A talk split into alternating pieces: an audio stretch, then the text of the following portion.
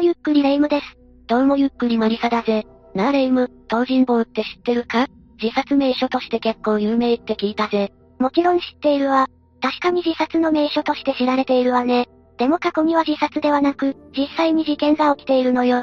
そ、そうだったのか？東尋坊事件といって、自殺と見せかけられた他殺の事件ね。色々と闇がありそうな事件だぜ。詳しく解説してもらいたいぜ。それじゃ今回は東尋坊事件について解説していくわね。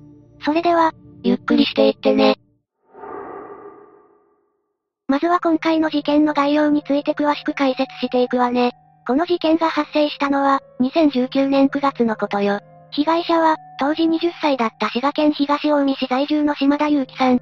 そしてこの事件の主犯である、当時じゅうきゅうさいだった犯人 A とはもともと知り合いだったわ。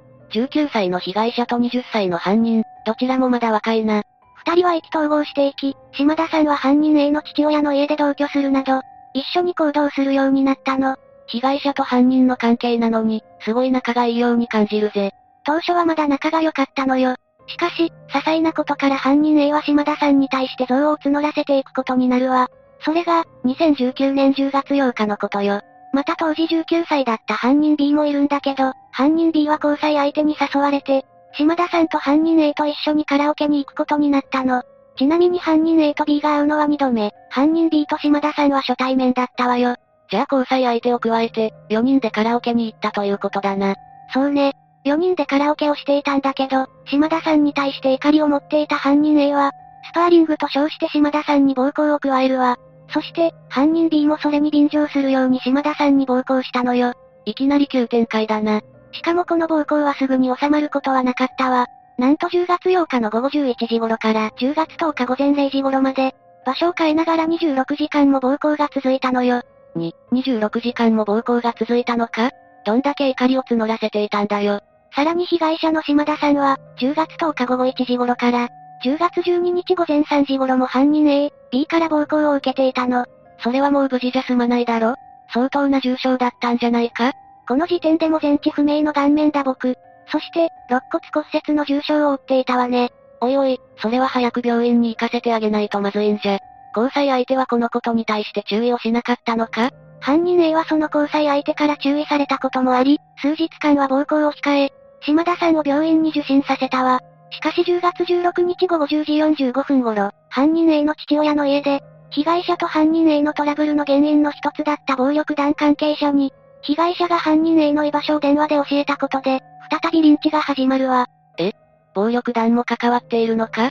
最初は犯人の家で暴行を加えていたんだけど、犯人たちは暴行の音が近所に漏れることを危惧したわ。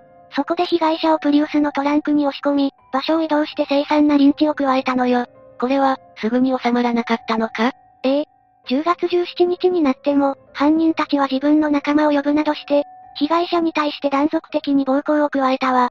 そしてじゅうがつじゅうしちにち午後ごからろくじ頃には、犯人の A の父親の自宅に戻ってきて、さらに暴行は続くのよ。どれだけ手を加えれば気が済むんだろうな。このままでは、暴行を加えていただけでも被害者が命を落としてしまう可能性があるぜ。ちなみに犯人たちが被害者の島田さんに行った暴力、暴行、リンチには、次のようなものがあるわよ。手拳で殴打、足蹴り、火のついたタバコを鼻の穴に入れる。柵の上から被害者の腹部に飛び降りる。車で足を引く。そして裸で踊らせる。自慰行為を命じる。羽織る。他にもたくさんの行為をしていたけど、これだけ聞いても悲惨な状態だったことは想像つくわ。いや、想像以上に悲惨だぜ。本当に命を落としてしまってもおかしくないと思うぜ。もはやじゅうがつじゅうろくにちからは、暴行を受けても島田さんは無抵抗の状態で、犯人たちの言いなりになっていたわ。場所を転々としながら暴行を加えていたって言ってたけど、実際その瞬間を見た人はいなかったのか？いや、通報は一度入っているのよ。じゅうがつじゅうはちにち午前さんじ頃、犯人たちから呼び出されて暴行現場に居合わせた人から警察に、島田さんが暴行を受けているという通報が入ったわ。そして警察が、犯人 A の父親の家に駆けつけたのよ。この頃には、被害者の島田さんの顔が言い訳できないくらいボコボコに腫れてしまっていたわ。そこで犯人たちは犯行を隠すために、場所を移動することにしたのよ。警察が到着する直前に、島田さんを犯人が所持してるプリウスに乗せていたため、警察が来ても事件が発覚することはなかったわ。おいおいマジかよ。警察はプリウスを確認しなかったのか？被害者を名指しして警察に通報しているっていうのに。確かにプリウスの仲間で捜索していたら、これ以降の最悪な事態を招くことはなかったわね。警察がもう少し早く来ていれば、と思ってしまうぜ。本当にそうね。そしてとうとう事件が起きてしまうわ。島田さんに引き続き暴行を加えながらも、犯人たちは警察が来たことで、事件が発覚することを心配し始めたのよ。そして被害者の島田さんの前で、怪我が治るまでかくまうか、殺してしまうかを相談するようになったわ。で、殺してしまうという選択を選んだのか？犯人グループの中には本人被害者が仕事をしたいって言ってるんだから、仕事をさせればよいと死なせない方向で提案した人もいたみたいね。でも犯人 A はそれを拒否するのよ。そして、どうやって死なせるかの話し合いを始めるようになるわ。おいおい。その中で、琵琶湖に沈める、ライターのオイルで燃やすなどの案が出たらしいけど、結局具体的なことは決まらなかったそうよ。そこで車さんだいに分乗して、被害者を車のトランクに入れ、じゅうがつじゅうはちにちの午前中に出発するわ。出発って、まさか東尋坊？その通り。ちなみに滋賀県の多賀サービスエリアで、どうやって死なせるかを話し合っているとき、犯人 A はグループ一人一人に対して具体的な暴行内容を指摘し、裏切ったり人のせいにしたりしないように工作するという狡猾さを見せているわ。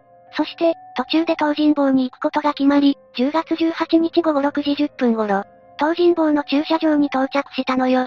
ついに来てしまったのか。到着後、犯人たちは被害者の島田さんを足で蹴りながら早歩けと脅して、東尋坊の上まで歩かせたわ。この時点ですでに島田さんは、犯人たちの度重なる暴行リンチによって、抵抗する気力もなくなっていたのよ。島田さんを崖の上に立たせ、背後には犯人たちが立っている状態で早落ちろやなどと命じたわ。飛び降りる以外の選択肢をなくし、最終的に島田さんを東尋坊の崖の上から飛び降りさせたのよ。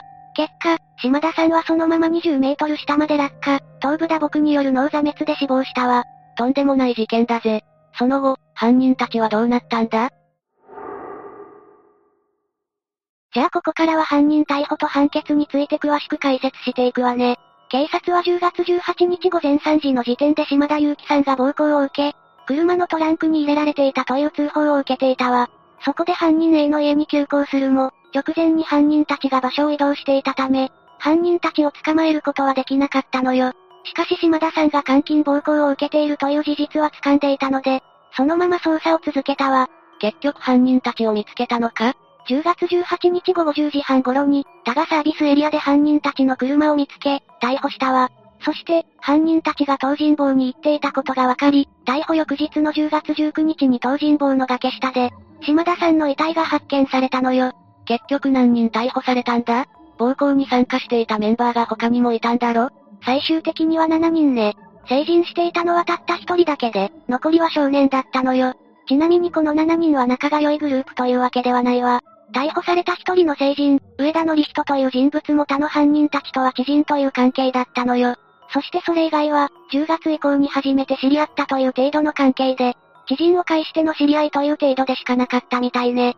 成人男性も一人いたということだけど、今回の事件の主犯格は、犯人 A のように感じるぜ。その通り、さんじゅうきゅうさいの成人男性だった上田典人という人物が主犯格に感じると思うけど、実は今回の主犯格は犯人 A だったわ。上田典人は職場での評判も上々だったくらいよ。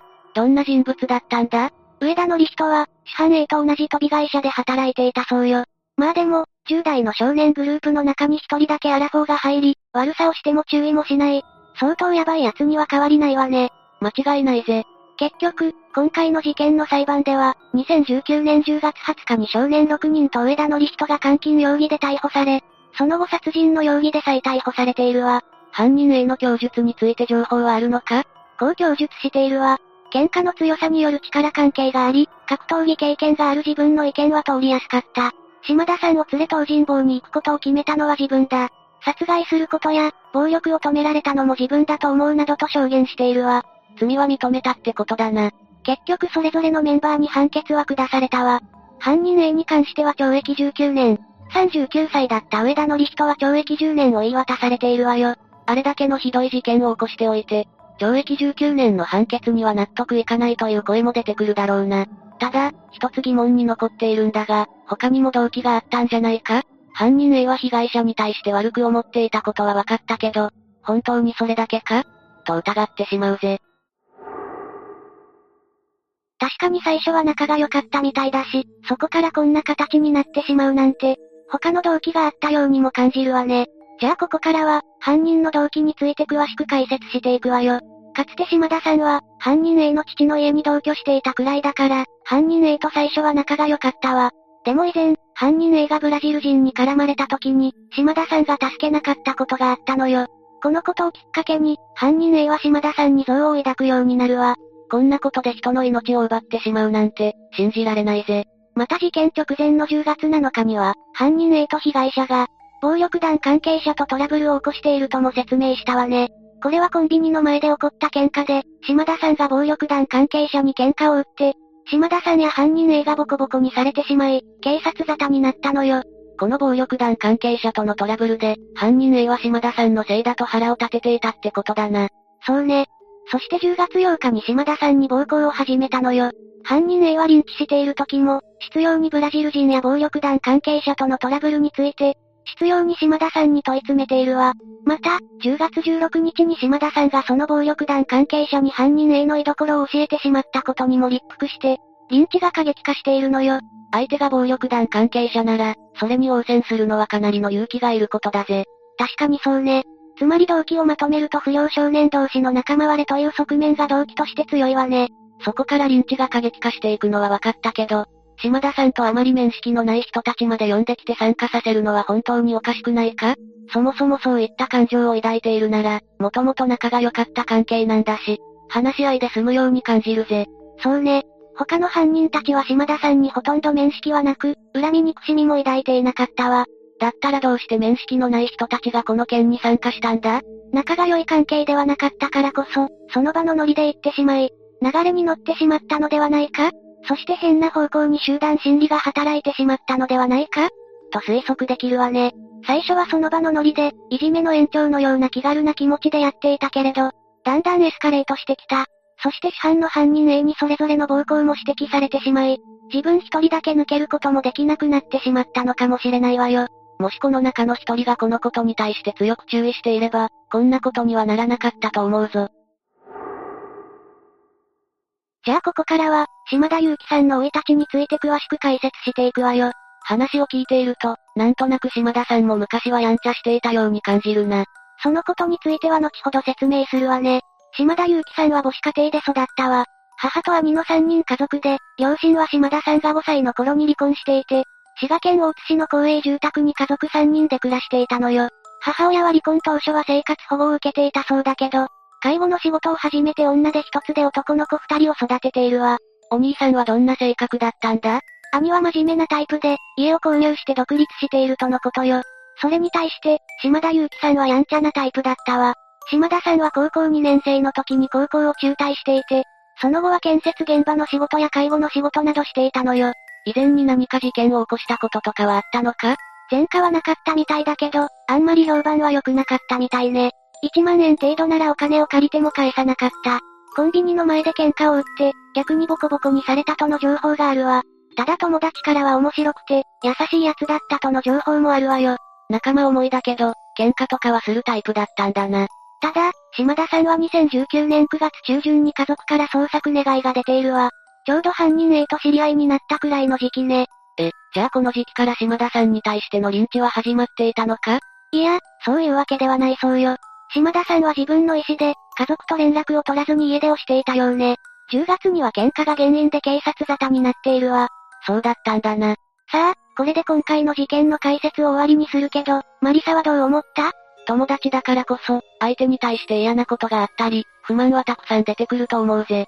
でもそれを暴力に変えて相手に伝えるのは良くないぜ。ましてや、それが集団対一人だとなおさらだぜ。そうね、なんとか違う形で解決して欲しかったわね。最後に亡くなられた方のご冥福をお祈りいたします。というわけで東尋坊事件について解説したわ。それでは、次回もゆっくりしていってね。